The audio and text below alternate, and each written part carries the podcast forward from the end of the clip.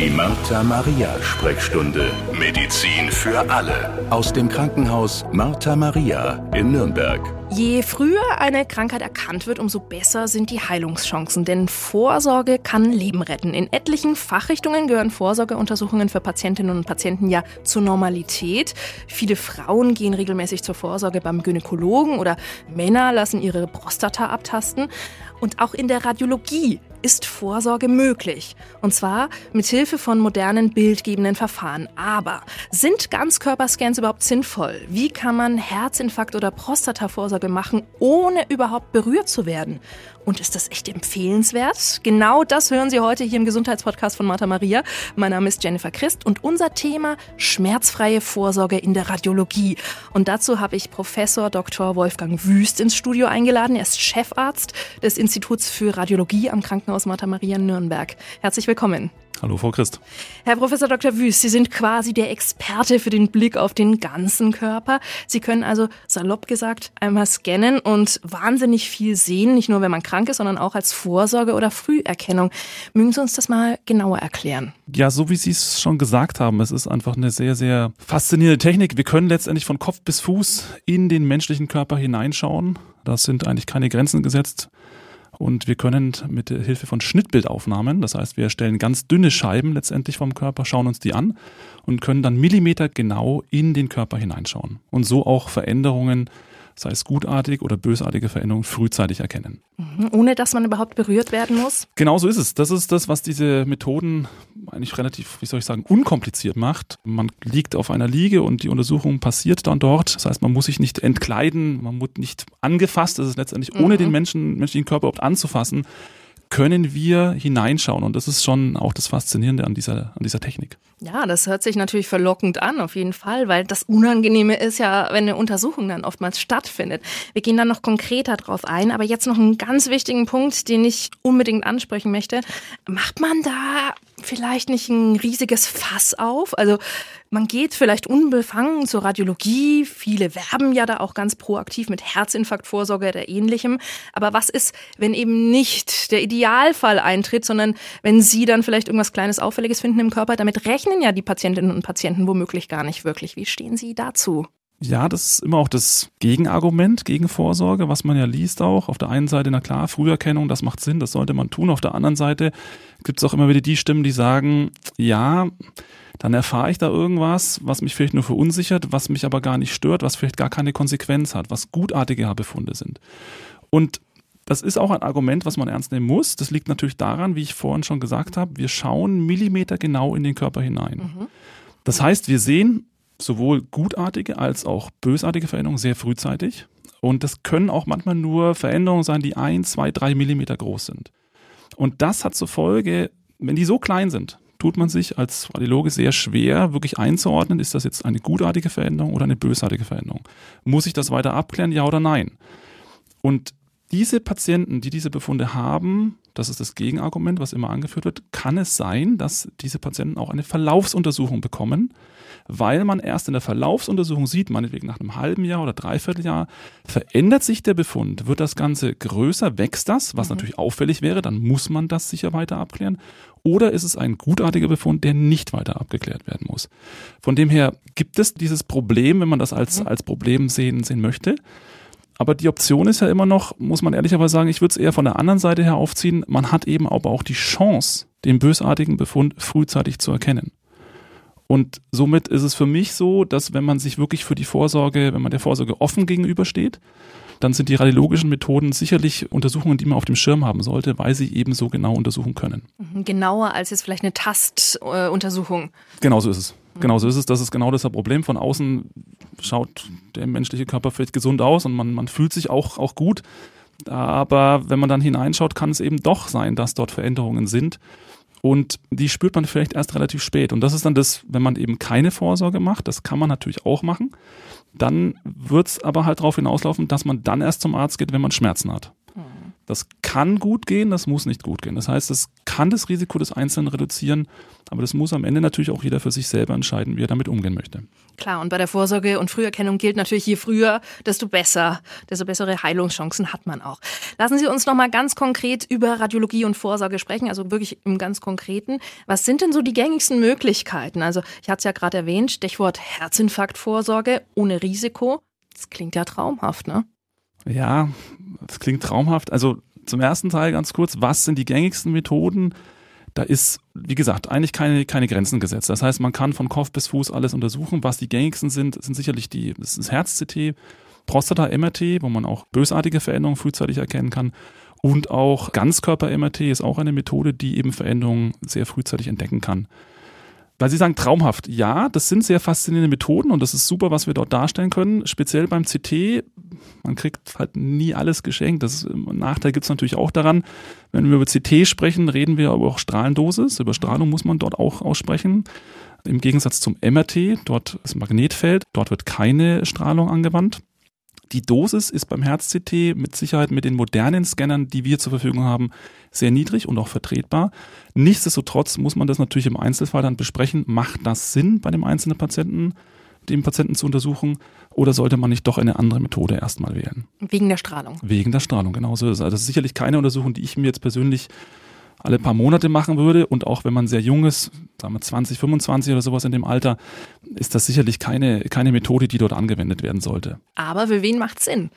Genau, es macht dann natürlich für Patienten Sinn oder Patientinnen Sinn, die dementsprechend auch ein gewisses Alter haben. Das heißt, ein gewisses Alter ist immer relativ natürlich, das ist klar. Aber 30, 40, 50, also wenn ich da einfach diesen Bereich verlasse in der Jugendlicher letztendlich oder junge Erwachsener, und dann kommt es immer auch darauf an, das ist nicht ganz fix von der Altersgrenze, sondern es kommt immer auch darauf an, habe ich in der Familiengeschichte Herzinfarkte, die sehr frühzeitig auftreten? Habe ich Risikofaktoren, Bluthochdruck zum Beispiel? Bin ich zuckerkrank? Das sind alles Dinge, die natürlich auch die Wahrscheinlichkeit, das ist kein Muss, aber es ist eine Wahrscheinlichkeit, dass ich vielleicht auch Verengungen an den Herzarterien habe, die letztendlich zu einem Herzinfarkt führen können, eben schon habe. Das kann sein, dass das schon vorliegt, diese Verengungen, und genau die will ich frühzeitig erkennen. Also das ist das, was man sieht im Herz-CT. Das ist genau das, was man sieht im Herz-CT. Man möchte den Kalk sehen, also wenn sich Arterien verändern, diese Gefäße, die den Sauerstoff zum Herzen bringen, zum Herzmuskel bringen, und die Gefäße sich verändern, verengen, das sind dann die sogenannten Stenosen, dann ist es so, dass ich genau diese Verengungen eben frühzeitig auch sehen kann im Herz-CT oder ob überhaupt Verengungen vorliegen, überhaupt Verkalkungen vorliegen, die dann teilweise jetzt keinen Eingriff zur Folge haben, also ein Herzkatheter zum Beispiel, sondern vielleicht einfach nur medikamentös behandelt werden würden. Also das hat auch schon eine Relevanz, dass man das eben frühzeitig sieht, sodass man da medikamentös dagegen vorgehen kann. Also ich habe Sie richtig verstanden, man kann sich quasi erstmal das Herzkatheterlabor sparen, einen Eingriff, der ja auch gewisse Risiken birgt, indem man ein Herz-CT macht und schaut, ist da überhaupt eine Engstelle und äh, falls da nun eine ist, dann kann man immer noch ins Herzkatheterlabor gehen. Das ist genau richtig. Man muss sich das vorstellen wie so eine Art Türsteher zum Herzkatheterlabor. Mhm. Das heißt, das Herz-CT ist der Türöffner. Sehe ich irgendwas im Herz-CT, was auffällig ist, dann kann das durchaus zum Herzkatheter führen.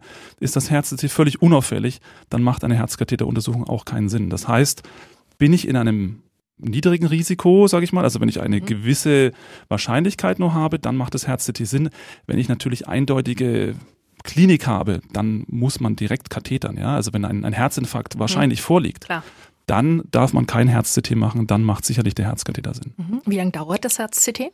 wenige Minuten. Also die eigentliche Untersuchung dauert ein paar Sekunden. Mhm. Aber ich würde jetzt mal sagen, von dem, dass man den Raum betritt, bis die Untersuchung dann fertig ist, sind das wenige Minuten. Also es ist wirklich eine, eine sehr schnelle Untersuchung. Wie ich vorhin schon gesagt habe und erwähnt habe, es ist unkompliziert und das macht es eben auch so attraktiv. Und es bleibt wirklich der Oberkörper angezogen. Genauso ist es. Genauso ist es. Das ist, wie gesagt, man kann, ohne den Menschen zu berühren, wirklich hineinschauen. Und das ist, das ist das Tolle an diesen Techniken. Mhm. Sie hatten vorhin auch die Vorsorge bei der Prostata und auch das Ganzkörper-MRT erwähnt. Können wir da noch drauf eingehen?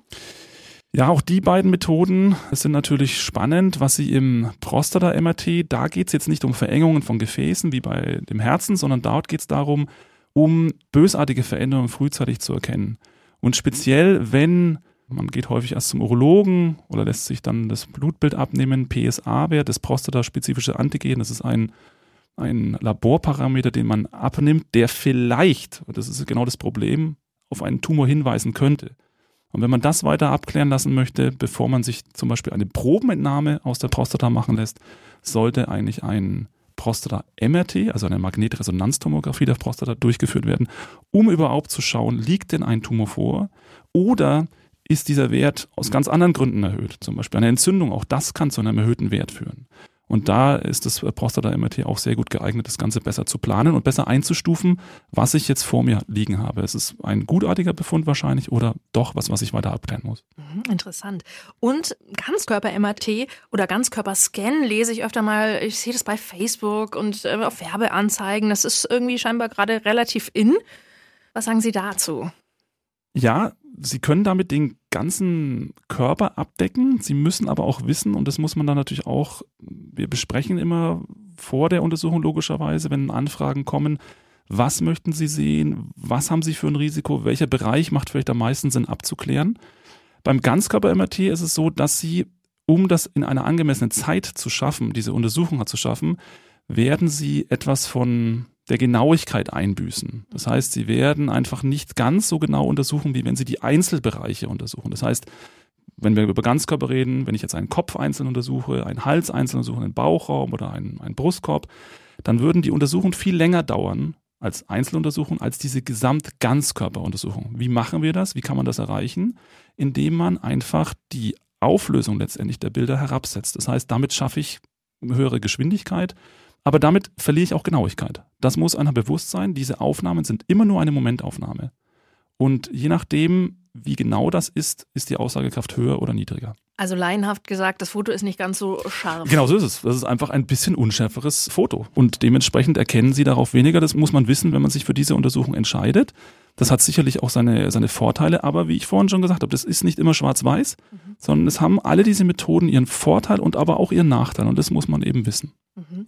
Das klingt alles wirklich spannend. Kann das denn einfach jeder machen? Also die radiologische Vorsorge oder wie ist das mit den Kosten? Prinzipiell ja. Es ist so, dass vom medizinischen her gesehen ist der Nutzen für das beim Herz-CT und speziell auch bei der Prostata-MRT klar belegt.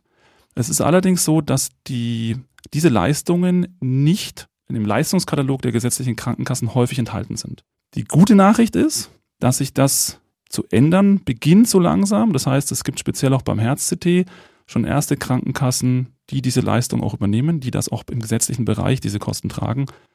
Und ich hoffe, dass das dementsprechend weitergeht, dass diese Untersuchungen auch für alle angeboten werden können. Mhm, aber theoretisch kann jeder anrufen. Anrufen ist kein Problem, das ist nicht das Ding, aber man sollte im Voraus dann auch klären, werden die, das kommt auf die einzelne Kasse drauf an, bei dem man versichert ist, werden die Kosten übernommen oder nicht. Das gilt für die gesetzlichen Krankenkassen. Hm. Also, wir haben heute wieder viele spannende Infos bekommen zur schmerzfreien Vorsorge in der Radiologie. Was macht Sinn, was macht wenig Sinn? Vielen Dank für diese Infos aus erster Hand von unserem Chefarzt des Instituts für Radiologie am Krankenhaus Martha Maria in Nürnberg. Das war Professor Dr. Wolfgang Wüst. Herzlichen Dank an Sie. Und wenn Sie mehr Videos und Podcasts sehen oder hören wollen, dann klicken Sie rein auf martha-maria.de slash Sprechstunde. Die Martha-Maria-Sprechstunde. Medizin für alle. Der Podcast aus dem Krankenhaus Martha Maria in Nürnberg.